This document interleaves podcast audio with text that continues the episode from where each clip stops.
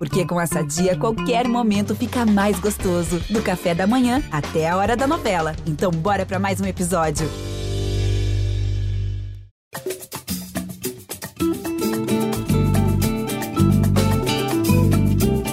Gringolândia na área, o podcast de futebol internacional do GE, começando a edição 175, uma das mais aguardadas, certamente, dos últimos tempos, porque, enfim, o futebol europeu está de volta a todo vapor.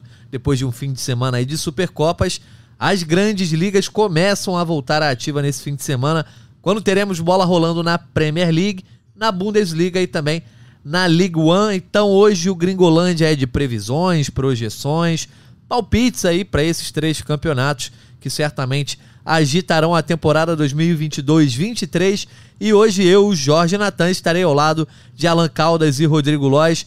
Salve Alan, expectativa em alta aí. Eu sei que agora os fins de semana, né, os plantões serão de mais trabalho, né? Não serão mais de molezinha, mas também é bom começar a ver os jogos rolando, os assuntos voltando a esquentar, né? É isso aí, Natan. Um abraço para você, para todo mundo, nós também. É, pois é, né? A gente fica até com saudade de trabalhar, né? Claro, né? Pô, a gente às vezes passa o final de semana nessas, nesses, nessas férias, nosso trabalho é especulativo, né? É ficar observando o mercado, é, é confirmar um, essa ou outra transação, e não é exatamente dos mais emocionantes. Então vamos, vamos voltar para os jogos, que é melhor.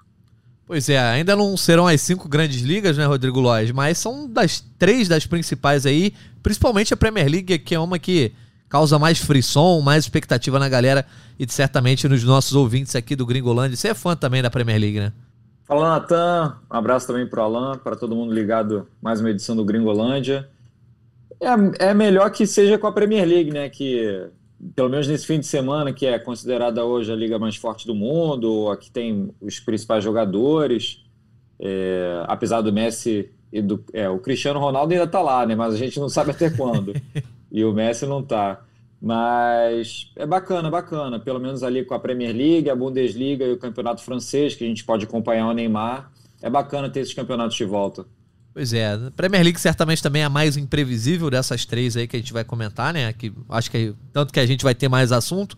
Já já a gente começa a falar de cada uma dessas ligas. Antes de seguir o debate aí, a gente lembra vocês ouvintes de nos seguirem no Twitter @gringolândiage.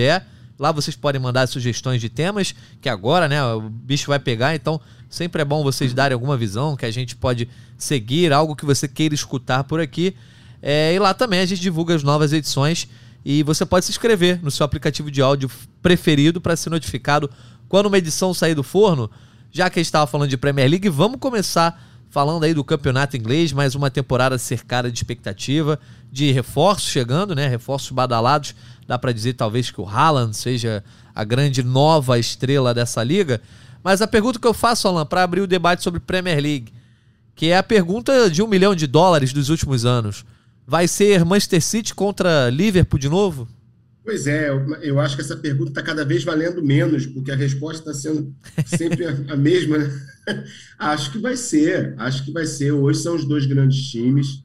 É, hoje, né, há, há três ou quatro anos, que são os dois grandes times, estão sempre disputando o título, normalmente ponto a ponto né, ano passado, na última temporada, né, ano passado, esse ano, mas na última temporada, o City foi campeão com 93 pontos contra 92 do Liverpool, quer dizer, a, a briga foi até o final, e quando no, e, e, sempre na, na, Premier League, na Champions League, os dois também indo bem, sempre são entre os favoritos, então eu não vejo outras equipes na Inglaterra, mesmo Chelsea, que foi campeão da, da Champions há, há pouco tempo, né, há duas temporadas, ali foi uma, uma, uma surpresa até, né? até por ter vencido o City na final. Então, assim, ali ele, ele surpreendeu, mas não, não, não, vejo, vejo hoje como terceira força. E os demais, bem longe, na minha opinião, de, de conseguirem lutar pelo título. É, quem vem alternando essa briga pelo título são justamente os dois, inclusive com pontuações acima de 90 pontos, beirando os 100 pontos, né, Rodrigo Lage? E dá para esperar algo parecido nessa temporada, até porque os dois times basicamente se reforçaram. A gente vai falar daqui a pouco mais é, sobre quem chegou, quem saiu, mas dá para dizer que é, essa disputa, essa dualidade se deve muito também a Guardiola, Klopp, e seriam fatores que faltam para os outros times, né? Treinadores talvez tão conceituados quanto, Ou é mais questão de elenco mesmo, quantidade de jogadores, é, atletas para rodar? Por que, que essa. Mais uma vez, a gente está esperando que City e Liverpool disputem esse título inglês é, com uma certa distância para os outros. Olha, Natan, eu acho que é, tudo fica muito junto, né? Não dá para dissociar muito as coisas, porque ao mesmo tempo eu poderia falar, ah, o City investiu nos últimos anos, ou sei lá, nos últimos 10 anos, né, desde 2012 para cá, sei lá, bilhões de euros em contratações. Tudo bem. Mas o sucesso ali do time se manter brigando pelas primeiras posições e conquistando títulos da Premier League também tem a ver com o trabalho do Guardiola. Então são coisas que caminham juntas. Ao meu ver, o trabalho do Jürgen Klopp ele foi mais influente no sucesso do Liverpool do que comparativamente se você pegasse assim, ah, o City com esses mesmos jogadores, mas sem o Guardiola. É, é Os guardiolistas vão te matar, né? hein, Rodrigo Lois? É, mas eu acho, é, eu tenho que tomar cuidado com isso, mas eu acho que o, o sucesso do Liverpool, vamos lá, de, dependeu mais do Jürgen Klopp. Eu concordo. nesse sentido. E e eu co concordo com o Alan, só que eu, eu não sei se eu concordo tanto com, em relação à terceira força.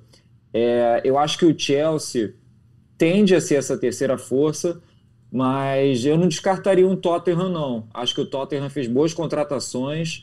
É, tem o trabalho do Antônio Conte, que é um técnico de excelência, então acho que vai brigar. Acho que o Chelsea ele perdeu um pouco a saída de alguns jogadores, é, principalmente a saída do Rudiger da zaga, e acho não o clube não conseguiu contratar como se esperava. A gente viu várias notícias de ah, o Chelsea está tentando tal jogador, tal jogador, tal jogador, mas até agora mesmo o Sterling é uma ótima contratação, mas eu acho que não não está equiparado, né? É, precisava contratar um pouquinho melhor. A gente vai cair então dentro já já dessa questão de quem vai ser a terceira força, quem pode ameaçar City Liverpool, só para comparar aqui a janela desses dois grandes destaques, né, protagonistas da Premier League nos últimos anos. O City traz o Haaland, né, logo no final da temporada passada, 60 milhões de euros para o Borussia Dortmund e também traz o Calvin Phillips, volante que vinha se destacando aí no Leeds, também é da seleção inglesa, foi bem na Eurocopa, é, que também chegou aí por 48 milhões de euros, segundo o bom transfer market. Já o Liverpool pagou 75 milhões no Darwin Nunes, então saiu mais caro até que o Haaland, né? Essa promessa aí que veio do Benfica. Também trouxe o Fábio Carvalho, meia português que estava no Fulham, aí pagou barato, 6 milhões de euros. E o Ramsey, né? Ramsey, que não é aquele Ramsey com E, é Ramsey com A, que veio do Aberdeen, mas esse é uma, mais uma promessa, né? Lateral direito muito jovem, aí de repente um futuro substituto do Arnold. É, janelas, de, então, do que, que muda de 2020 2021-22 para 2022-23, o Liverpool é, cresce mais que o City ou o City cresce mais que o Liverpool? A chegada do Haaland eu acho que é o grande impacto para esse time do Guardiola nela. É, eu acho que de todas as contratações na Europa toda, né? É, falando em termos de contratação, a gente vai. Não é hoje, não é dia de falar do espanhol, né? Então não é dia de falar muito sobre Lewandowski no Barcelona, mas é outro nome. Mas o Haaland, até por ter sido uma das primeiras contratações de impacto, essa contratação foi anunciada ainda no final da temporada, então criou-se uma expectativa, a espera é muito grande.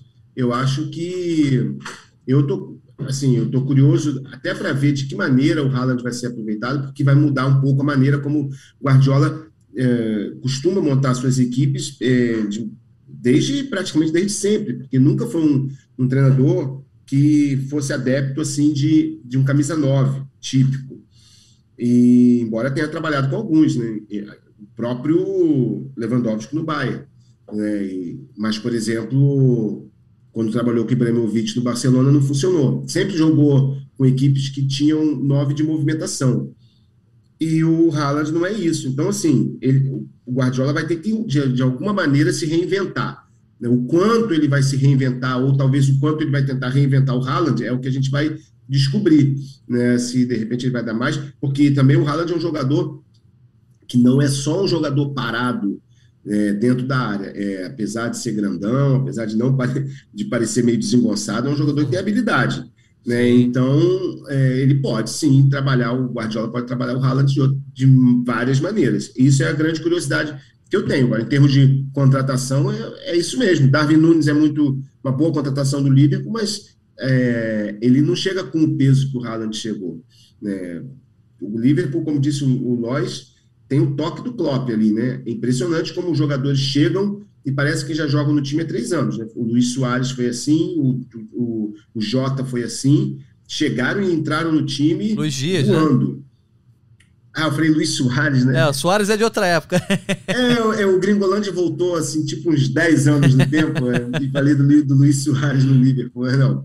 O Luiz Dias, né, foi assim, antes dele o Jota, entraram voando no time, deu uma adaptação muito rápida. A expectativa é, quem sabe, o Darwin Nunes, que está vindo do Benfica, é, possa. Aí vamos ver né, se vai ser a terceira vez a pegar um jogador e entrar muito bem é, lembrando que o Mané saiu, né? Foi pro Sim. Bayern. Então, assim, ele vai ter que reinventar esse ataque aí, um novo companheiro pro Salah. Não, não, sei se o Firmino fica, não sei se o Firmino será titular. Então, assim, mas eu tô curioso. Para mim, Haaland é o, o, jogador a ser observado. É, você falou de saídas, então acho que isso também pesa nessa avaliação de, do que, que mudou da temporada passada para essa, Lois, porque o Liverpool perdeu o Mané, né? Talvez tenha sido a grande perda da temporada. Também saiu o Minamino, o Neco Williams, enfim, mas. E o Origi, que tinha saído a custo zero também. Mas em termos de perdas de peso, foi a saída do Mané para o Bayern. Já o City deu uma certa desmontada ali no seu ataque, né? Vendeu o Sterling para o Chelsea, vendeu o Gabriel Jesus é, para o Arsenal, o Zinchenko também saiu para o Arsenal e teve a saída do Fernandinho, que veio, né, depois de tanto tempo, fechou seu contrato lá, veio para o Atlético Paranaense. É, você acha que o City vai apresentar mais mudanças também por conta desses, principalmente desses dois que saíram na frente, né? Gabriel Jesus e Sterling? Ah, acho que sim, acho que sim. Por mais que o Darwin Nunes ele tem um perfil diferente do Mané, acho que é principalmente a saída do Sterling e do Gabriel Jesus impacta muito a dinâmica do ataque do Manchester City. Acho que isso não tem muita discussão. É, o Haaland ele tem várias qualidades, um jogador que ataca o espaço, mas também joga mais de como referência, mas eu acho que a dinâmica vai mudar. Acho que vai ser interessante.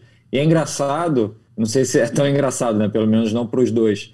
Eu não achei que eles começaram muito bem, não. O, o Darwin Nunes e o Haaland, eles não fizeram uma pré-temporada assim que chamasse tanta atenção. E, enfim, é só o começo de temporada, mas às vezes é aquela coisa do início, né? Aquela impre primeira impressão que fica, mas torcer para eles melhorarem. É, o Haaland teve até problemas físicos, né? Não jogou os primeiros jogos aí do Manchester City. Primeiro jogo, né? Depois entrou no, no meio. O Darwin Nunes também demorou a fazer o seu primeiro gol. Mas a gente falando de, de saídas, falamos aqui do Sterling. Então vamos começar a falar sobre essa questão da terceira força, né? O terceiro colocado na temporada passada foi o Chelsea. Chelsea que contrata o Sterling, né? Também traz o Koulibaly do Napoli, o zagueiro, justamente para substituir, né? Ou preencher, na verdade, a lacuna deixada aí pelo Rudiger, que foi para o Real Madrid sem custos. E em termos de chegadas, foram esses os principais nomes.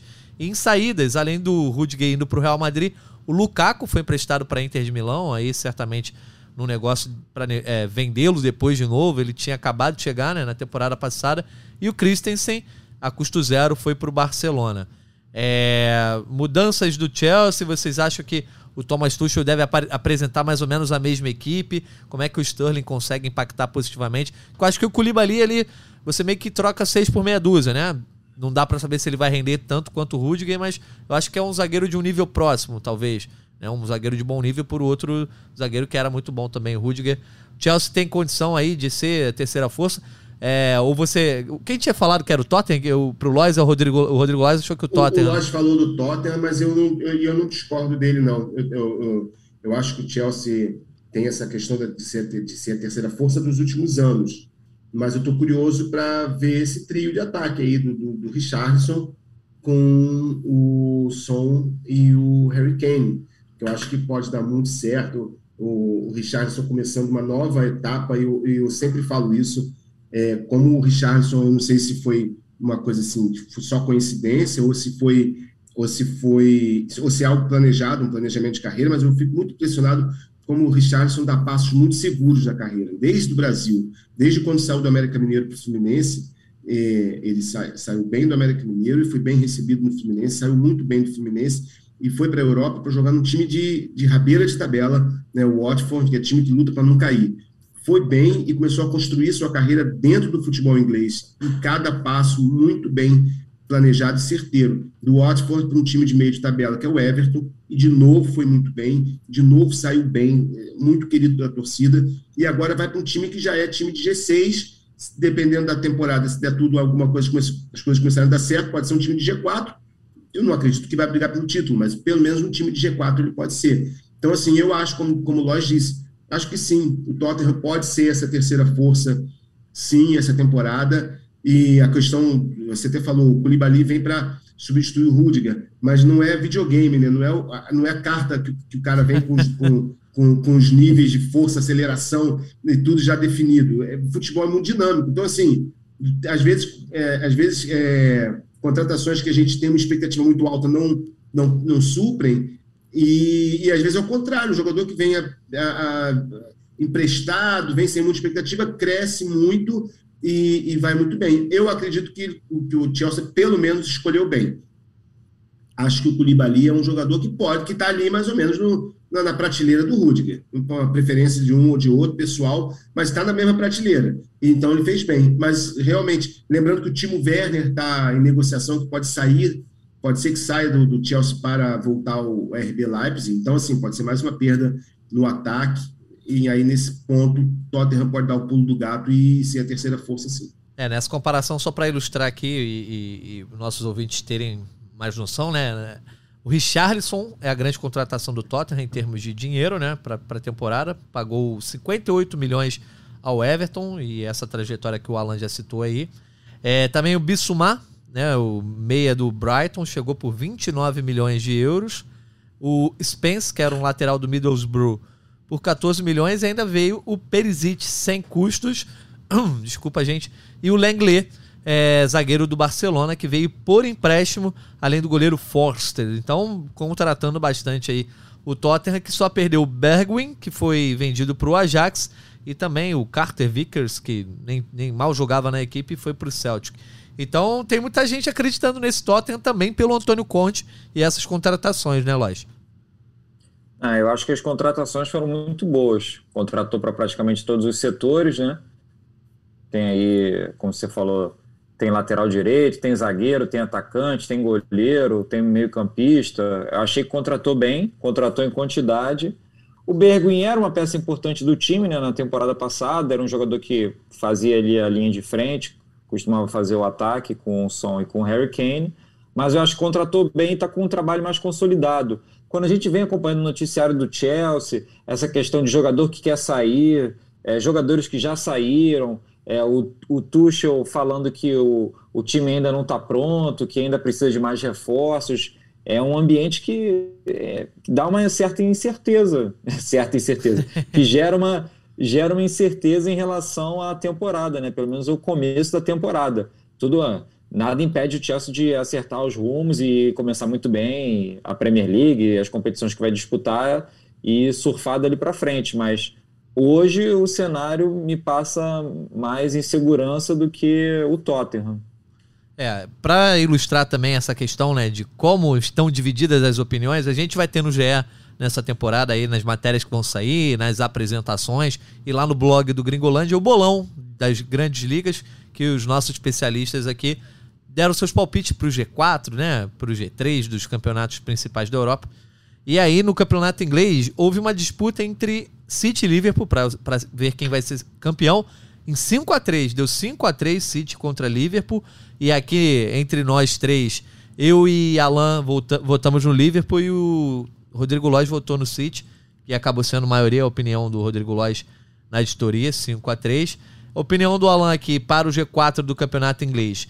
Liverpool, City, Tottenham e Arsenal. E a gente já vai falar daqui a pouco de Arsenal e Manchester United, que são as equipes do Big Six que não foram para Champions né, nessa temporada. É, eu votei em Liverpool, City, Tottenham e Manchester United, né? Uma certa dose de clubismo aí na quarta colocação, mas muita fé no Eric Ten Hag também. E o Rodrigo Lodge votou em City, Liverpool, Tottenham e Arsenal. Quer dizer então que o Arsenal é, é quem vocês estão levando mais fé aí para compor esse G4, inclusive ultrapassar o Chelsea nessa disputa aí por são seis grandes clubes sempre brigando por quatro vagas na Liga dos Campeões. Por que o Arsenal, Alan Caldas? Eu acho que menos pelo Arsenal e mais pelo Chelsea, por tudo isso que a gente está falando aqui, dessa instabilidade do Chelsea. Aí eu acho que realmente o Chelsea vai ser uma temporada mais difícil. E aí, nessa temporada mais difícil, eu não vejo o Arsenal ainda em condições de brigar por um título. Não acho que o Arteta seja um treinador é, de ponta ainda, e, e ele está ficando muito tempo lá. Isso pode ser bom, ele ficar muito tempo, mas acho que tem que chegar um momento que tem que ter uma avaliação se esse treinador está é, tá sendo ambicioso o suficiente, tá, ou se está aceitando muito facilmente resultados adversos. O Arsenal vem de temporadas péssimas, né, sempre longe, como você disse, sem se classificar para Champions. Então, assim, sempre longe do, do, do, do, de qualquer disputa. Né? Ano passado, na, na última temporada, foi quinto colocado, quer dizer, mal ou bem foi para Liga Europa, junto com o Manchester United, mas acho que acho muito pouco. Agora, as contratações que, que fez, lembrar que para o ataque trouxe o Gabriel Jesus do, do City. Quem mais o Arsenal trouxe para o é, ataque? Vou trazer aqui, ó. O, o Gabriel é, Jesus chega do Manchester City, né? Contratado. Tem ainda o Marquinhos, que, que vem do São Paulo, né? Também como Sim. uma promessa. É, não é exatamente o ataque, mas é o meio atacante ali, o Fábio Vieira, vem do Porto por 35 milhões. Né? O Gabriel Jesus veio por 52. E ainda tem o reforço do Zinchenko, que também chega por 35 milhões, lateral do Manchester City. Zinchenko é, era quem eu queria lembrar. Não é exatamente para o ataque, mas embora seja um jogador de, de, que apoie bem. Então, assim, acho que o Arsenal está se reconstruindo um pouquinho, né? De pouquinho em pouquinho, então, de repente, nessa temporada, acredito que ele possa chegar a, a, pelo menos o G4, só que ainda não por seus méritos, mas porque o Chelsea eu vejo, penso que vai ser uma temporada de muita instabilidade, e o Manchester United, vai falar dele agora, eu vejo, não, ve, não vejo, não levo fé no, no United. Inclusive, a, a, gente não sabe nem que United a gente está falando, porque tudo indica que o Cristiano Ronaldo não vai ficar, mas nesse momento, lembrando que hoje é quarta-feira, né, dia 3 de agosto, a gente não sabe. Uma e meia da tarde. Sabe, uma e meia da tarde, ninguém sabe, nem o Cristiano Ronaldo sabe qual vai ser o futuro dele. Então, assim, é muito difícil um jogador, mesmo que ele fique no Manchester United, não acredito que se ele ficar no Manchester United vai, vai ser o suficiente para tornar o United já uma, uma de volta, né? voltar a ser uma força do campeonato inglês. É, o Arsenal para você também, Rodrigo Lois, pode beliscar esse G4, a gente já falou, e então fica à frente do Chelsea. Tudo bem, ficar à frente do United eu acho que é algo até natural, porque já ficou na última temporada, mas fazer essa inversão com o Chelsea eu acho que seria um grande salto para o Arsenal voltar à Liga dos Campeões. E eu acho que o Gabriel Jesus foi para lá nessa expectativa, né? Ah, eu acho que ele, ele foi para lá principalmente para ter mais espaço como titular do que no City. É, o projeto dele de disputar a Copa do Mundo, que chegou a ficar ameaçado há algum tempo, porque ele teve algumas convocações que ele não foi para a seleção brasileira, mas acho que ele jogando como titular no Arsenal não precisa ser brilhante, mas fazendo, mantendo uma média de gols que ele vinha mantendo no City, ele deve ser convocado para o Qatar. Então acho que esse projeto foi importante para ele, mas eu acho que o Arsenal contratou bem. O Alan já esmiuçou muito bem as questões do, do Chelsea e a gente já falou, pode falar um pouco mais do United, mas eu acho que o Arsenal, o Arsenal na temporada passada, ele acabou com ele acabou com 69 pontos, né, que foram cinco a menos do que o Chelsea e só dois a menos do que o Tottenham. Não é uma diferença muito grande. Então, digamos que ele brigou ali até o final. E teve, teve momentos da temporada que eu lembro muito do noticiário inglês, exaltando o trabalho do Arteta, falando que o time estava começando a entrar nos eixos e tal. Teve um momento que não entrou, que saiu um pouco, né? Tanto que o time acabou ficando fora é, da, da zona de classificação para a Liga dos Campeões, mas eu acho que tá com uma estrutura ali, já tem um time que vem jogando bem, o elenco jovem, perdeu o Lacazette, né? O Lacazette foi pro para o Lyon, voltou para o Lyon, mas eu acho que tem um trabalho aí, pelo menos sólido, para brigar pelo G4. E por que não o Manchester United, gente? Eu quero entender aí por que, que ninguém acredita nesse primeiro ano de trabalho do Eric Ten Hag. Ele não consegue, de repente, dar um impacto imediato. Ele trouxe Lisandro Martinez, que era seu zagueiro no Ajax, por 57 milhões. Trouxe o Malásia, né, o lateral lá do Feyenoord, que era rival dele na Holanda, por 15 milhões, além do Eriksen, sem custos. E espera-se ainda trazer outros reforços, né? Dizem que ainda negocia pelo Frank de Jong e ainda tenta contratar o Anthony, também jogava no Ajax. Chegou o, o, o, o quer dizer, saiu o nosso glorioso Andrés Pereira, negociado definitivamente para o Fula. É, o Pogba saiu a custo zero, assim como Matite, Lingard, enfim, Cavani, Juan Mata. É um time que está se reformulando, começando do zero, podemos dizer. Inclusive, disse que o Marcial, por exemplo, pode ter uma nova oportunidade, um recomeço no clube. É, eu acho que o grande reforço da temporada é o Eric Ten Hag, né? É, é o Eric Ten Hag, mas é, eu acho que ele encontra um, um, um, um, time com um espírito de meio de terra arrasada, sabe? O, o Manchester United ele não tem uma liderança. Ele, ele trouxe o Cristiano Ronaldo, que foi né, de volta, a volta do ídolo, depois de mais de 10 anos, e ele, de certa forma, Cristiano Ronaldo foi uma liderança técnica, sim, porque ele fez uma boa temporada, particularmente, mas o time não se encontra. Eu acho que eu acho que o Manchester United tem vários jogadores que dos quais se espera muita coisa, porque eram promissores, mas não, não acontecem. Então, assim, Rashford, Greenwood, é, eles são dessa geração, é, nova geração inglesa, e eu, eu incluiria, assim, aí é, a implicância pessoal mesmo, eu incluiria até o Sterling, que eu acho que é um ótimo atacante, mas são, são jogadores que, no, em momentos decisivos, eles somem, ou pior, eles aparecem para errar, que é pior do que sumir. É quando você realmente espera que ele decida e ele às vezes tem oportunidade de decidir, mas, mas é, falha, é, o que deixa marcas muito grandes. Então, eu acho que, que, o, que o Manchester United sofre de, por, uma, por uma falta de uma liderança, de jogadores que assumam esse compromisso, assumam essa responsabilidade é, de, de mudar o panorama do time. O Pogba poderia ser esse jogador. Não foi, porque passou mais tempo brigando com o noticiário do que jogando. O Bruno Fernandes chegou muito bem, mas sumiu também, né? talvez no meio de toda essa confusão que é o Manchester United, ele foi minguando, minguando, minguando, minguando. E, que você espera hoje do, do, do, do, United que vai liderar o time? O Eriksen acabou de chegar. Que de repente surja como uma liderança? Pode ser. Mas eu não vejo outros jogadores que tenham essa personalidade, que seria, por exemplo, o caso do Cristiano Ronaldo. Né? E, e, eu acho que um dos motivos do Cristiano Ronaldo ter dito logo, de cara, no fim da temporada, não vou ficar, é porque acho que ele viu. Ele não tem mais tempo para construir uma equipe para jogar para ele. Né? Ele já viu que o Manchester United não se classificou para a Liga dos Campeões. Ele quer jogar a Liga dos Campeões, é óbvio. É, ele tem 38 anos. Né? Ele, então, não, ele não tem mais tempo para construir uma equipe. Ele quer uma equipe que já esteja preparada para. Né, 37, tá? Desculpa, eu, eu até verificar aqui, eu achei que tinha dado um pouco mais de idade. Fevereiro, fevereiro ele faz 38. É, fevereiro ele faz 38. Mas mesmo assim, ele não é, ele não é mais um jogador de, que, que, que, que possa é, entrar num projeto do início. Ah, projeto de médio prazo, daqui a três anos vão ter um time. Não, daqui a três anos ele vai estar encerrando a carreira. Ele quer um time pronto. É, para competir. E não vejo o, o Manchester United em condições de competir nesse momento com esses jogadores, não. Eu acho que o Ten Hag pode ser um treinador que venha, talvez daqui a três anos, né, da, da liga, mas nesse momento eu não vejo, não. Pois é, eu estou esperando que o Ten Hag seja uma espécie de Klopp aí para o United, coloque o United no trilho. E o impacto do, do, do Klopp não demorou tanto no Liverpool, não foi exatamente na primeira temporada, né, Lois?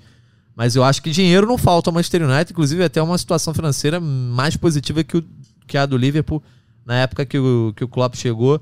Eu acho que uma vaga entre os quatro não é nenhum absurdo. Não acho que o United possa ser, sei lá, campeão, de repente até de uma Liga Europa, até rola, né? Já foi com um time pior, mas eu acho que a briga pelo G4 é tão intensa que, de repente, uma derrapada dos outros times aí no começo da temporada pode pintar, pode beliscar e o United ali em quarto. Você vai dizer que eu sou clubista, ou Rodrigo Lage? Pô, Natan, sendo bem sincero, eu acho que você está sendo clubista de leve. De leve. Sem Com problema. Respeito, sem problema, é porque, sem problema. Por exemplo, eu só vou mencionar algumas coisas, né? Temporada passada, o United terminou em sexto lugar na Premier League com 58 pontos. Não foi a pior posição dele na Premier League na história, que foi, na verdade, foi outra, foi em sétimo, em 2013-14 mas a pontuação foi a pior. Esses 58 pontos foi a pior pontuação. É, e também foi a temporada que o United levou mais gols, 56. Vamos lá. É, dito isso, não tem, o elenco não mudou completamente, apesar de o United ter proporcionado aquela famosa barca em que Sim. vários jogadores estão dispensados, mas uh, acho que ainda tem muita gente lá que é do, da temporada passada. Então não é uma transformação bizarra. Ainda te, os jogadores devem ser os mesmos ou muitos dos mesmos. É, a gente conversou no último episódio do Gringolândia sobre o PSG e United. E o Felipe Schmidt ele comentou uma coisa muito interessante, que eu acho que vale lembrar agora de novo, é que o United fez contratações para posições que não eram tão necessárias, pelo menos na nossa opinião.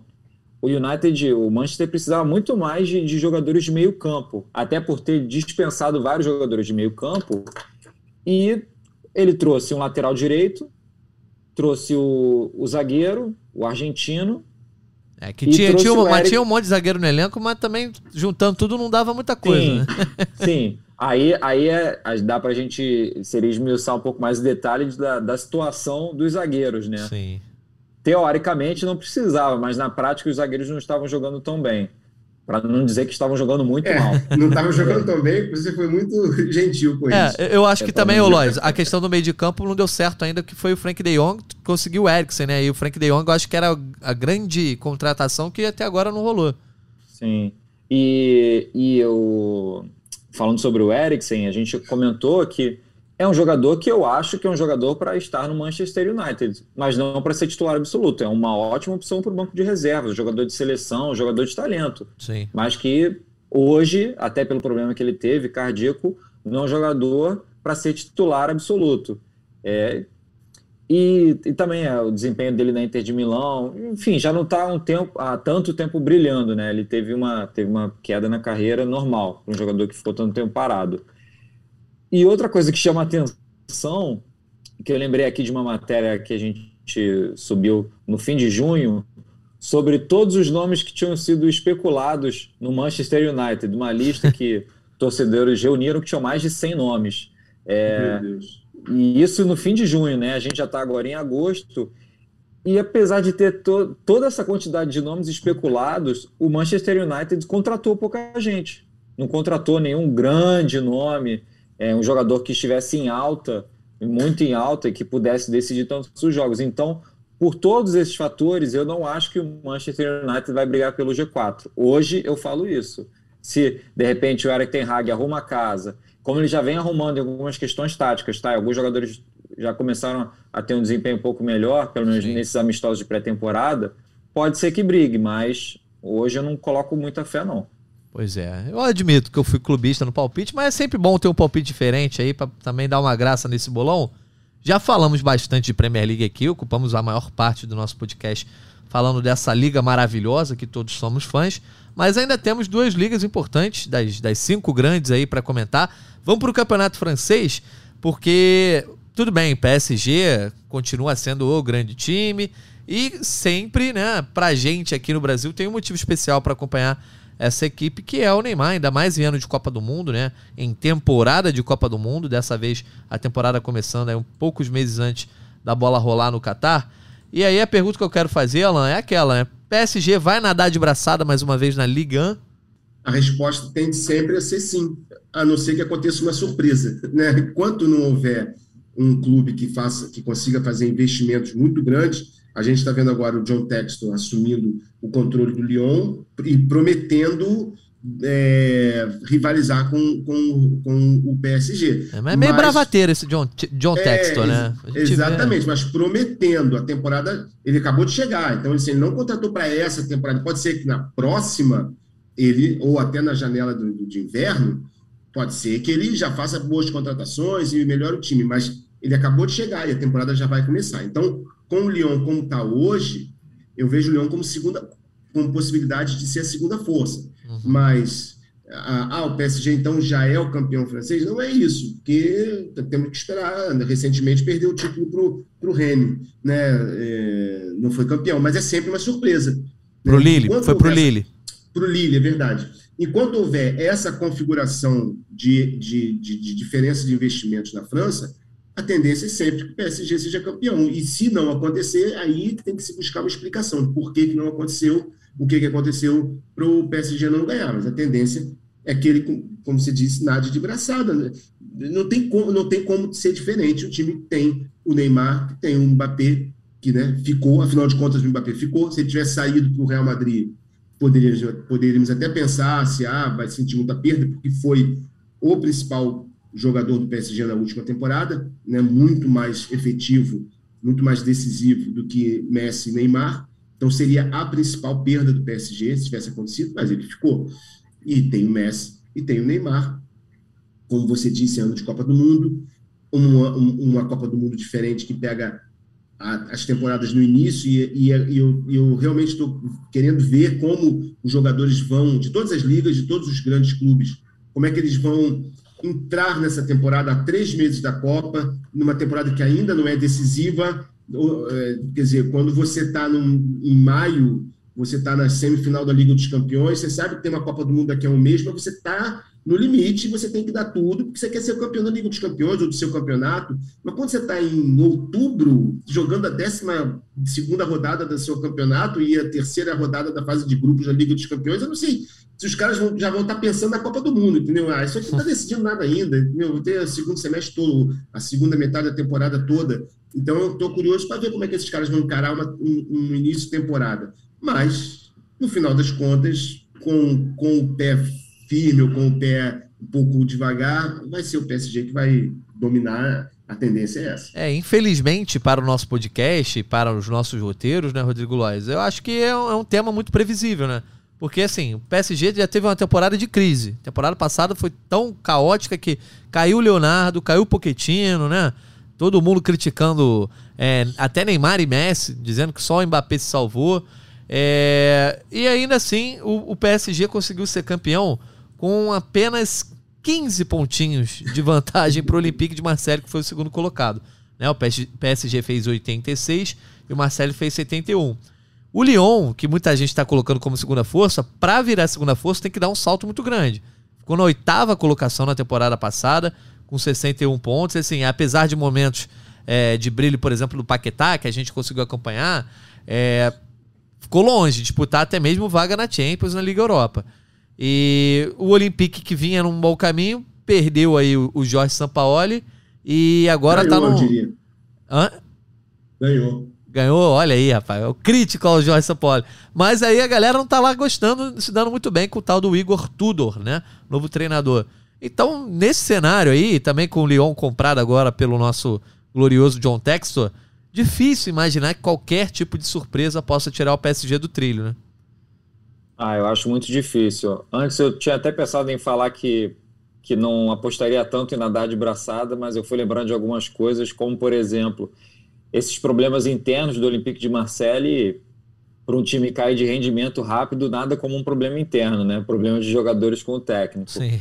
Eu acho até que o Lyon vai dar esse salto de qualidade. Acho que ele foi bem no mercado, contratou o Tolisso, trouxe o Lacazette de volta mas não, não acho que o Lyon vai fazer tanta frente para o PSG, que na temporada passada, por mais que o Neymar tenha jogado pouco, que o Messi tenha demorado para se ajeitar, é, o Mbappé jogou muito. E eu não acho que ele vai diminuir o ritmo dele, acho que ele vai chegar voando na Copa também. É, e acho que o PSG vai nadar de braçada de novo. O próprio Lille, né, que tinha sido campeão na outra temporada, sem ser a última outra, é, se desfez de muitos jogadores, acabou negociando muitos jogadores, então acho que perdeu força. Então, se você levar em consideração ah, o cenário do Olympique, do Lyon e do Lille, que tinha sido outro campeão sem ser o PSG, acredito que o Paris Saint-Germain vai ser campeão com certa tranquilidade. É, a gente, se olhar para a janela de transferências, por exemplo, dos rivais, você, o Rodrigo Lage já falou muito bem.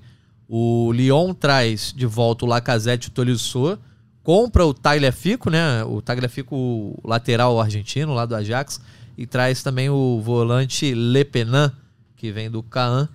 O Caen, como é? Alguém aqui fala francês? É Caen, Caen, não sei como é que fala o nome dessa equipe. É, eu também é e Pois é, e o Olympique de Marselha co contrata bastante, né?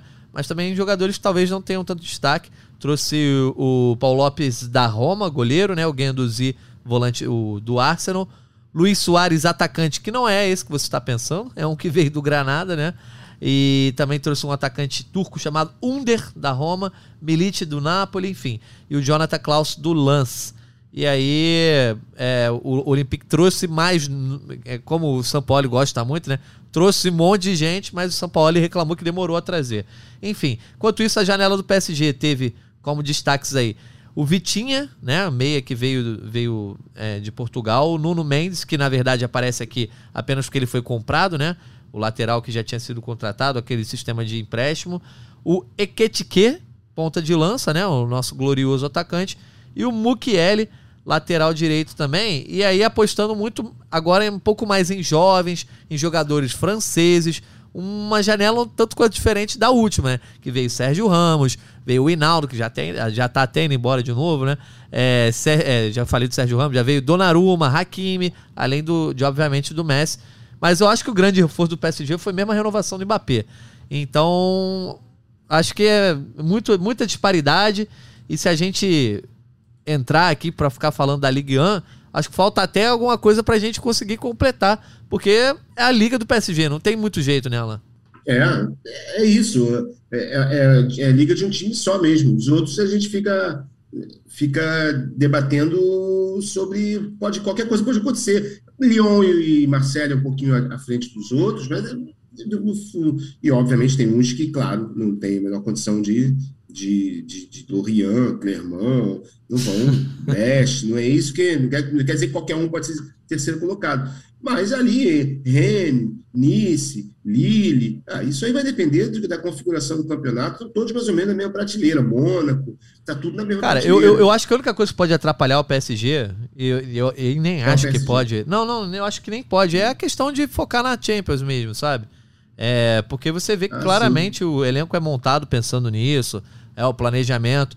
Ele traz até o, o técnico é, Christophe Gaultier, né, que vinha se destacando no futebol francês, mas a gente sabe que não é para ser campeão francês, né, Lois? É, é, focando talvez em um outro método de trabalho para tentar chegar num resultado diferente a nível continental. Ah, é, a proposta é essa, com certeza. É tentar um, tentar uma, digamos, um treinador diferente para chegar ao mesmo resultado desejado, que é a conquista da Liga dos Campeões. É, eu confesso que eu não acompanhei muito do trabalho do Gautier antes, então conheço muito pouco, sei pelo que a gente já vem escrevendo há alguns dias e tal, mas é, analisar taticamente como é que os times dele se comportam, é, eu não tenho essa capacidade, mas o que a gente sabe é que ele já foi eleito três vezes o melhor técnico da França, então, e já conquistou a Ligue 1, então é um técnico que não é qualquer técnico. É, e essa mudança de perfil de contratações é interessante, é interessante para um clube que a gente sabe que tem um poder quase infinito de contratação, por todo o investimento que recebe do Qatar. E essa mudança é interessante, mas não sei se essas contratações, de repente, elas vão ser boas justamente para isso que você falou, né? De que quando chegar em momentos mais agudos, será que esses jogadores que foram contratados recentemente, eles vão segurar o rojão no campeonato francês, enquanto os outros jogadores é, mais estrelados, digamos, eles se concentram na Liga dos Campeões, mas mesmo se não tivesse esses jogadores, eu acho que a diferença é tão grande que o PSG pode colocar todo mundo para jogar no Campeonato Francês e na Liga dos Campeões o tempo todo que vai chegar bem no, na, na, final, na reta final da Ligue 1. Pois é, cara, te confesso que falar sobre a Ligue 1 às vezes me dá uma certa preguiça, justamente por esse cenário é, muito previsível, né? Eu, eu, é. eu, gostei bastante, assim, nada contra o PSG, mas gostei bastante quando o Lille foi campeão, porque deu, um, deu uma notícia pra gente, né? Deu alguma coisa para falar. Acho que o PSG vai ser bem previsível nessa temporada, e aí a gente traz o nosso bolão justamente falando sobre isso, todo mundo apostando no PSG como campeão, e aí divergências sobre quem vai ser o segundo colocado, né? Muita gente apostando no Lyon, muita gente apostando é, no Olympique. E aí, ó, por exemplo, o G3 do Alan Caldas ficou com PSG, Lyon e Mônaco. Nem colocou o Olympique ali. Você vê que o Alan tem ranço mesmo do Sampaoli e de, e de seus frutos. Não, é, é, é, pois é, mas é mais, é, é, não só por isso, mas é porque isso que o, que o Nós falou. O ambiente, a temporada nem começou e já os, os jogadores já estão de, de, de, com problemas com o é. treinador novo. Tá começando tudo. mal, né? É, pô, então assim, eu acredito que, que a tendência é se, se desencontrar e, ao contrário, do, se o PSG desgarra e abre 15 pontos, ao, ao, na, do segundo para baixo é diferente. Eu acho que um começo ruim pode custar no ano final um G4 para o Olympique de Marseille. Sim. É, eu, eu e Rodrigo Lodge levamos mais fé no Olympique. A gente colocou o Lyon em segundo e o Olympique em terceiro. Mas acho que é isso sobre a Liga 1, né? Podemos passar para uma outra liga que também não deixa de ser muito previsível, não, né? A de um Bundes... só, né? Eu acho que é, nos últimos anos, em termos de resultado, foi até mais é, previsível do que a Ligue 1, porque o Bayern conquistou as últimas 10, enquanto o PSG deu essa derrapada aí é, contra o Lille, também deu, deu uma derrapada diante do Mônaco lá em 2017. O Bayern está dominando a Bundesliga e lá ah, a gente. Tá. Oi, fala aí, Rodrigo Lage. Imagina se o seu time do coração fosse campeão do Campeonato Brasileiro 10 anos seguidos. Pois Como é. é que seria essa realidade? Cara, mas é uma parada que eu penso às vezes assim, porque beleza, todo mundo quer ser campeão várias vezes, quem já foi bicampeão sabe que é legal, né? Mas, cara, 10 vezes é uma parada meio, né? Negócio chato. Né? É, começa a ficar previsível demais, acho que até para quem torce, né? Sim, é, cara, bem, você, você pensa campeão, assim. Mas... Pô, joguinho, videogame, essas coisas. Quando você começa a ganhar demais, não fica chato? Ah, pô, vou enjoei disso aqui, não, não aguento mais. Já é. passei de todas as fases. Eu acho que o Bahia tá meio que nessa vibe, né? Mas também não quero, como diria o outro, cagar a regra pro, pro nosso torcedor do Bayern de Munique aí, que certamente deve estar tá feliz. Não, é, o torcedor tá comemorando, claro, mas é, começa a virar, sabe o quê? Aquilo que a gente estava falando do PSG há pouco, que a gente estava falando de crise. Mas como crise, se ele ganhou com 15 pontos? É porque já não é mais o foco. Sim. Aquilo ali é tão fácil na verdade, a temporada do PSG e a obsessão do PSG, até mais do que o Bayern, é ganhar Champions. É, é mais ou menos como os, os campeonatos estaduais para certos clubes assim é no Brasil, isso, né? De certa forma é isso. Então, toda vez que o, Champions, que o PSG, por exemplo, não ganhar a Champions, ele vai entrar em crise, mesmo que ele esteja 10 pontos à frente do, do campeonato francês, que se torna o, o estadual mesmo, a, a, obrigação. No Bayern, no caso do Bayern, eu não vejo que ele entre em crise toda vez, porque como já é um time que tem. É, cinco, cinco Champions ou seis Champions? É. Agora fiquei na dúvida quanto, quanto, quantas é, Champions o, o Bayern já venceu. Vou até pesquisar aqui, mas como é um time que não tem mais, não, não precisa ter essa obsessão de ganhar. É... São seis, são seis títulos. São seis, Isso, são seis é, títulos. O de 19 como, foi o sexto. Como não tem, inclusive, o último 19 20, quer dizer, recente, antes em 2012 13, quer dizer, nos últimos 10 anos já ganhou duas vezes. Como ele não tem essa obsessão, né, ele pode, óbvio que vai lamentar se, se não ganhar a Champions, se cair numa semifinal, se cair numa quarta de final, mas não vai ser como, como a gente fala do PSG. E acabou a temporada, que é para isso que o PSG existe como o clube bilionário. Contrata todas as estrelas para ganhar a Champions. Sim. O que ainda não conseguiu. Agora, no caso da Alemanha, é, realmente a, a, própria, os próprios dirigentes da liga, né, da, da DFL, da Bundesliga, é, eles nunca vão admitir claramente, assim, mas quando se toca no assunto de atrapalha para a liga, é, é ruim para a liga um time ganhar dez vezes, é, o discurso até o oficial é que, ah, sim, seria interessante ter uma movimentação, mas é óbvio que eles têm que ficar neutros e não vão dizer assim, ó, tomara que o Bayern não vença. Mas eles conseguem, disfarçando, sem dizer muito, eles deixam claro que seria que não aguentam mais. Não aguentam mais. Seria maravilhoso que a gente tivesse pelo menos uma disputa acirrada ali, sabe? Que o, que o, o Borussia Dortmund ameaçou ser esse rival. Hoje já não sei se será, porque já perdeu o Haaland, não tem uma grande reposição. E talvez o RB Leipzig, mas sabe, tudo muito assim, quem vai conseguir é, parar eu... o Bayern de Munique? Né? O Alan, eu acho que essa é a questão. A questão não é só de ser campeão ou não, que o Bayern é, é um dos melhores times da Europa, né? E aí, uhum. difícil mesmo, mas nos últimos anos não teve nem disputa, né? Temporada passada, Sim. o Bayern chegou a 77 pontos, que é uma pontuação que não é uma pontuação absurda, né? Pontuação até de campeonato brasileiro, que é tido como um dos mais equilibrados, assim. 77 e o Borussia fez 69 é, também sempre dando aquelas derrapadas. E, inclusive, quando o Haaland chega no Manchester City, ele fala. fala ele, ele dá uma entrevista quando o City vence o, o, o Bayern, né? Num jogo amistoso, que foi a primeira vez que o Haaland conseguiu vencer o Bayern. Sim. Em dois anos Sim, e meio, isso, isso dez jogos. Surpreendente. Pois é, para você ver o tamanho da disparidade. E aí, vamos para a temporada 2021. É, Bayern de Munique fez 78 e aí o Borussia ficou com 64 em terceiro o Leipzig, foi segundo colocado com 65. E só para dar mais um panorama aí, em 19 e 20 foi a temporada é, que o Bayern de Munique conquistou a Liga dos Campeões, fez 82 pontos e mais uma vez o Borussia ficou na casa dos 69. Então, o problema é muito isso. É, é, é o segundo ou terceiro colocado, que aí varia do, do Dortmund para o Leipzig, né, Lois? não consegue nem passar das, da casa dos 70 pontos. Então, não é só uma questão, ah, o Borussia Dortmund fez uma grande temporada, fez 80 pontos, mas o Bayern fez 83. Beleza, a gente estaria na discussão. Mas o Dortmund não está conseguindo nem fazer é 70 longe. pontos, An né? O, o, o Lois, antes de você, de você responder, eu queria só pedir licença rapidinho para trazer um trazer um, um, um, dado curioso. É, eu fiz essa, essa visita, né, que agora é convite da, da, da Liga da, Alemã, pra, agora para fazer o jogo da Supercopa da Alemanha, entre o Bayern de Munique e o, e o RB Leipzig. Então, Trouxe é... nem um chocolatinho, a cervejinha alemã, né, Lois? Pô. Trouxe, mas todo mundo, todo mundo em home office. A parte de vocês ficou aqui no, no novo escritório que cada um tem na sua casa. Entendi.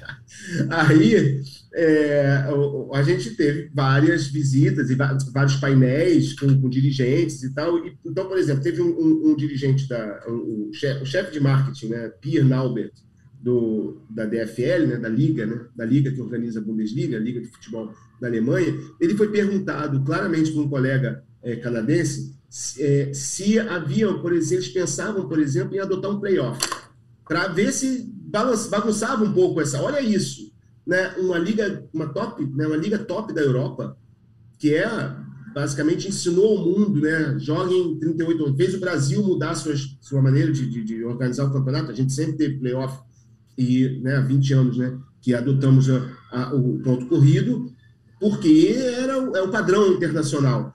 Se come, o cara perguntou, vocês pensam em fazer essa mudança que seria radical?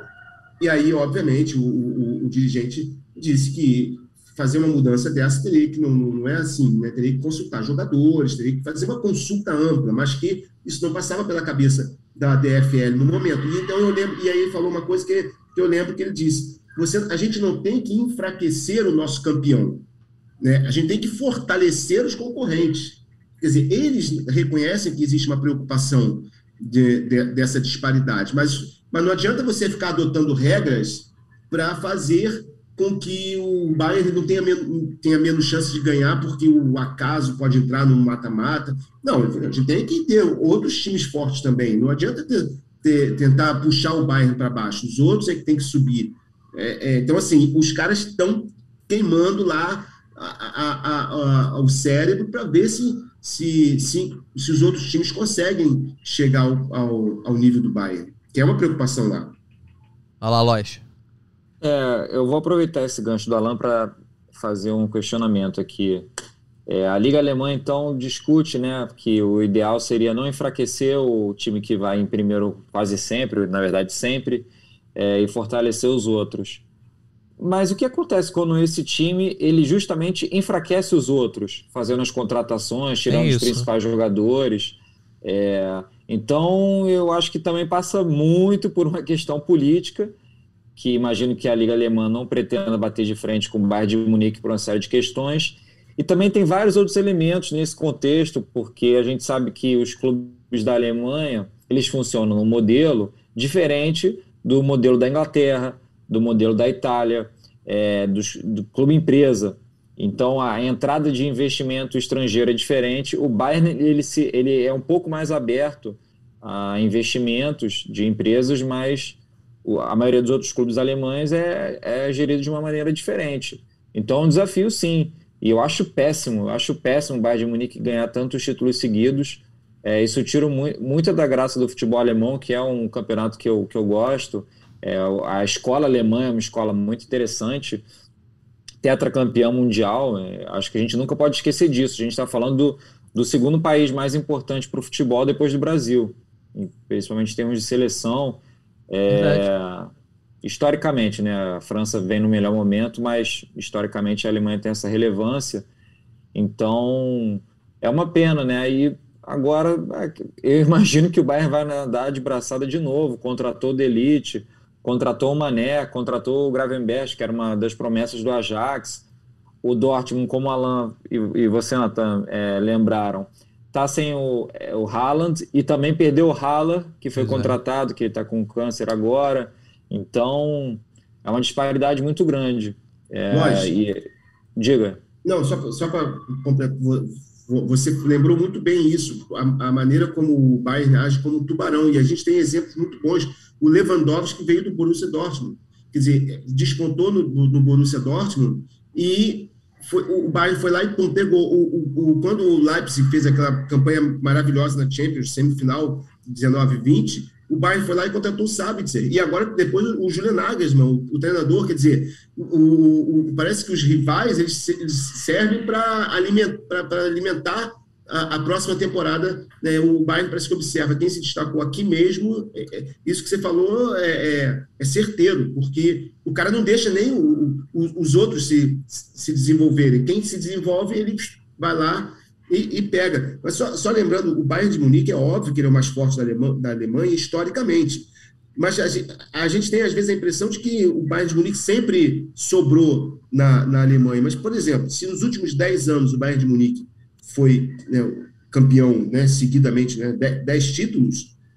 Antes, nesse, no, no, no, nesse século, por exemplo, o, o, Werder Bremen foi campeão em 2004, o Borussia Dortmund foi campeão em 2002, em 2011 e 2012, o Wolfsburg foi campeão em 2009, o Stuttgart foi campeão em 2007. Quer dizer, era, ainda era o mais forte, né, o, Bayern, mas havia ainda um pouco de competição, né? Os outros não conseguiam, de vez em quando, ir lá dar uma beliscada e conquistar o título.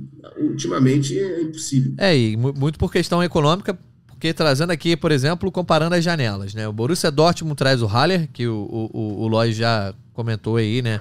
Infelizmente descobriu um tumor no testículo, enfim, vai ter que fazer um tratamento porque o tumor é maligno.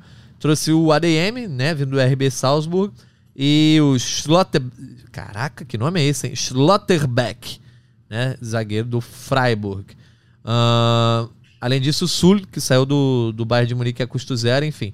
Jogadores sem grande destaque, né? E com todo respeito ao Haller, né? Mas você sair do Haaland por Haller, é, eu acho que o Haller foi destaque, foi um dos artilheiros, né? Vice-artilheiro da Liga dos Campeões temporada passada, veio do Ajax, mas é uma, uma queda tanto brusca, né? Porque você tinha um dos grandes caras de futebol mundial e agora você só tem um bom atacante.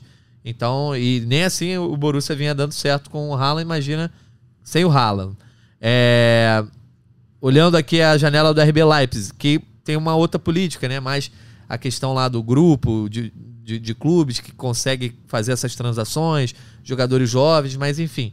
Trouxe o lateral Raum, do Hoffenheim, e o meia Schlager, do Wolfsburg. Então, contratações de zero peso. Aí você olha para a janela do Bayern, que já é Deca campeão. Os caras trazem o Mané, depois de perder o Lewandowski, trazem o Delite para a zaga, né, vindo da Juventus, além do Gravenberg, que meia do Ajax, e o Massa Rauri, que é o lateral que veio do Ajax sem custo. E aí o Matistel, um atacante também vindo do Rennes. Então, né, o Rodrigo Lois, não dá para pensar em nada que não seja o título do Bayern, até por essa, essa janela aí, que para mim foi uma janela muito boa. Não, eu estou olhando aqui outros números em comparação aos investimentos dos clubes da Bundesliga nos últimos anos, né? É, e a, a maneira como o, o Bayern de Munique investe em contratações, ele é muito superior dos outros clubes da Alemanha.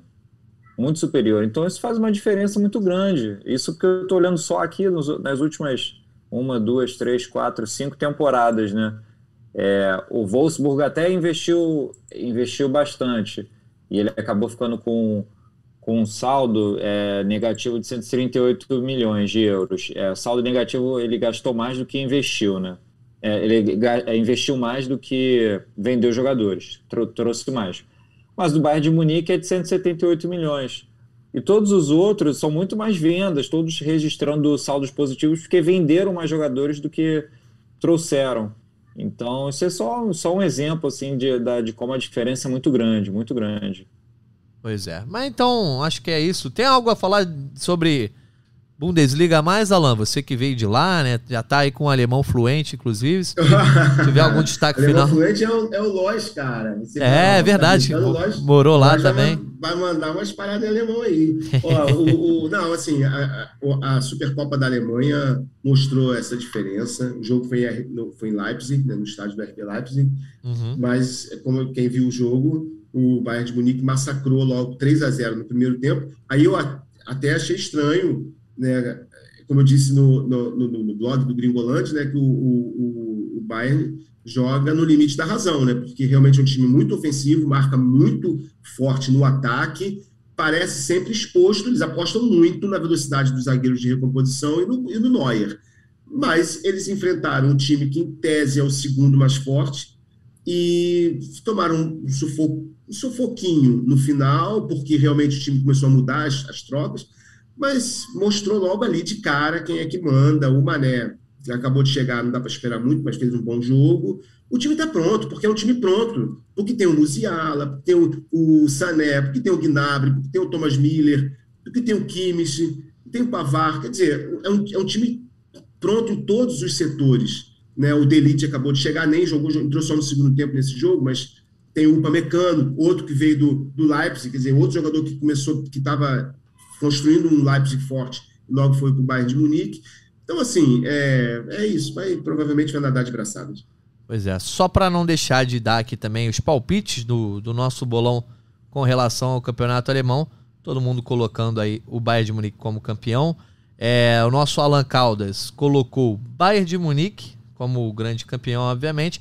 Leipzig em segundo, Dortmund em terceiro e Bayern Leverkusen em quarto. Eu coloquei Bayern de Munique campeão, Dortmund em segundo, Ali, ó, torcida do Dortmund, né? Tem a galera que reclama que eu fico zoando, ó. Botei os caras em segundo aqui, na frente do Leipzig, botei o Eintracht Frankfurt. É, na quarta colocação aí, talvez em vista aí, é, porque vai jogar a Liga dos Campeões, atual campeão da Liga Europa. E o Rodrigo Lois colocou Bayern, Leipzig, Borussia Dortmund e Bayern Leverkusen também, mesmo a mesma aposta aí do Alan Caldas. Acho que é isso. Então vamos caminhando para nossa reta final. Vamos fazer aqui a, a volta de uma sessão histórica do Gringolândia, que é o palpite do fim de semana. Vamos dar os nossos palpites aqui. Só precisa dizer aí se é vitória, empate, derrota, né, para cada equipe. Vamos lá. Vamos começar pela Premier League. Crystal Palace e Arsenal. Rodrigo Lois. Vitória Arsenal. Empate. Olha aí. Então o Alan foi de empate, eu vou ter que. Desempatar. Eu vou de Arsenal também. Vou de Arsenal nesse joguinho. Fulham contra Liverpool. Rodrigo Lois. Liverpool, vitória Liverpool. Liverpool também. Aí então, os três vão de Liverpool. Infelizmente, o meu querido Fulham vai começar tropeçando no Craven Cottage. Tottenham contra Southampton. Rodrigo Lois. Tottenham. Eu também. Então os três vão de Tottenham. Agora começando trope... com... Não lá, aposto em tropeços nessa primeira rodada. Boa, é. Tá indo na bola de segurança, tá certo. Everton e Chelsea, agora começando com o Alan. Esse jogo já é mais difícil. É, esse jogo é mais difícil. Eu, mas eu, eu vou do empate. Você, Lois? Também vou no empate, também acho. Então vamos os três. Pronto, estou concordando com vocês aqui em tudo. Três empates. É, United, Brighton, Alan Caldas. United. Apesar de tudo. E que a gente falou aqui. a bagunça do United. e aí, Lois? United. Acho que vai dar United. Então, três United. E West Ham, Manchester City. Duvido que alguém, né? West Ham vai, vai colocar aí o City na roda. Duvido, né? Como é que vamos, é. Alan? Vitória do City? É, eu vou de City também. Lois? City. Então, os três de City. Na Bundesliga aí, vamos ficar só no Bayern e no Borussia Dortmund, porque o Bayern de Munique estreia contra o Eintracht Frankfurt. Então, um belo jogo aí para abrir o campeonato alemão, já na sexta-feira. É... Vai lá, Rodrigo Lois. Eu acho que vai dar empate. Olha aí, rapaz. Que zebra, hein? Alan Caldas. Né? É porque o jogo, lembrando que o jogo, o jogo é em Frankfurt, né? Isso. Exatamente. É. Jogar em casa, aquele é. calor da torcida de Frankfurt. bela então, cidade, bela cidade. Já, já tô quase, já tô quase tendendo a votar em vitória do Eintracht Frankfurt, depois dessa propaganda que o Lois fez. Mas não, vou, vou apostar no Bayern, né? apesar de tudo. Então vai ser dois empates e o Alan vai de Bayern, porque eu vou apostar no empate também do, do Frankfurt com o Bayern. E Borussia Dortmund e Bayern Leverkusen. Rodrigo Lois. Eu acho que vai dar empate. Eu quase falei derrota do Borussia. Olha aí, rapaz. A torcida vai ficar irritada com a gente. Vai lá, Alan. Ah, eu, vou, eu vou de Borussia Dortmund. Tá jogando em casa, pelo menos, né? Vai estrear em casa, eu acho que dá para vencer. É, empate então para o Lois. Eu também vou de vitória do Borussia Dortmund aí. É... O Alan foi de vitória no Bayern e agora. também. É, então beleza. Então Alan, vitória de Borussia, eu vou de vitória e o Lois vai de empate. Para fechar aqui, Campeonato Francês, Clermont. Clermont não, não. Clermont e PSG. Clermont eu dei uma portuguesada boa. Clermont e PSG aí, sábado, 4 da tarde. Só para ser protocolar, né? Vai lá, Alan. pois é, tô aqui pensando, matutando, o que será que vai acontecer? É, é, é para dar, o, é dar o placar, porque a vitória todo mundo sabe, né? É, esse, é. esse jogo, palpite desse jogo é para dar o placar. Então já dá o placar, é só, só de bônus. PSG, PSG com, três, com dois gols de diferença. Pronto, placar não digo, mas dois gols de diferença. Então aí, ó, uma boa, uma boa tip, né, do, do, do Alan aí para quem gosta de uma apostinha. Rodrigo Lois, não tem muito o que falar, né? Vitória PSG. Boa. Então vamos todos de vitória do PSG, fechando aqui então nossos palpites do fim de semana. Pretendemos fazer toda semana aqui no Gringolândia, agora que a temporada europeia está voltando a todo vapor. Destaque final, Alan Caldas, para a gente encerrar esse podcast aqui, que já se alongou bastante, mas merece que a temporada está voltando. É esse o destaque, que volte a temporada, né? Que a gente fica com saudade de ver a bola rolando para valer. Então, tivemos esses, esses amistosos de pré-temporada, mas o que a gente quer ver mesmo é valer três pontos, jogos decisivos, que, e agora que, que vem o futebol de volta. Boa, Alan. Obrigado pela tua participação. Um abraço. Rodrigo Lois, teu destaque final. Destaque final vai para a janela de transferências internacionais, que vai até o dia 1 de setembro nas principais ligas. Acho difícil os maiores clubes ainda fazerem grandes contratações. Quem tinha que fazer mesmo, acho que já fez, a não ser que tenha aquela, aquela negociação de fim de janela ou um clube desesperado como o Manchester United. tá certo. Então, Rodrigo Ló, a gente vai ficar de olho aí nesse último mês de janela de transferências. Também fiquem de olho no GE. Globo, porque a gente vai ter aí uma grande cobertura nos próximos dias sobre esses campeonatos que vão começar, né? Matérias especiais, as apresentações e também vai ter tudo registrado lá sobre esse bolão da editoria. Vocês podem ver aí o palpite da galera. Também o nosso blog do Gringolândia, certamente com muitas opiniões. E a gente volta semana que vem, agradecendo aqui a Vitória, nossa editora, nos ajudou em mais um Gringolândia. Também, mais uma vez, ao Alan Caldas e ao Rodrigo Lois e a vocês, ouvintes, que nos acompanharam até o final dessa edição 175 do Gringolândia. Hein? Te volta na semana que vem. Um abraço e até a próxima.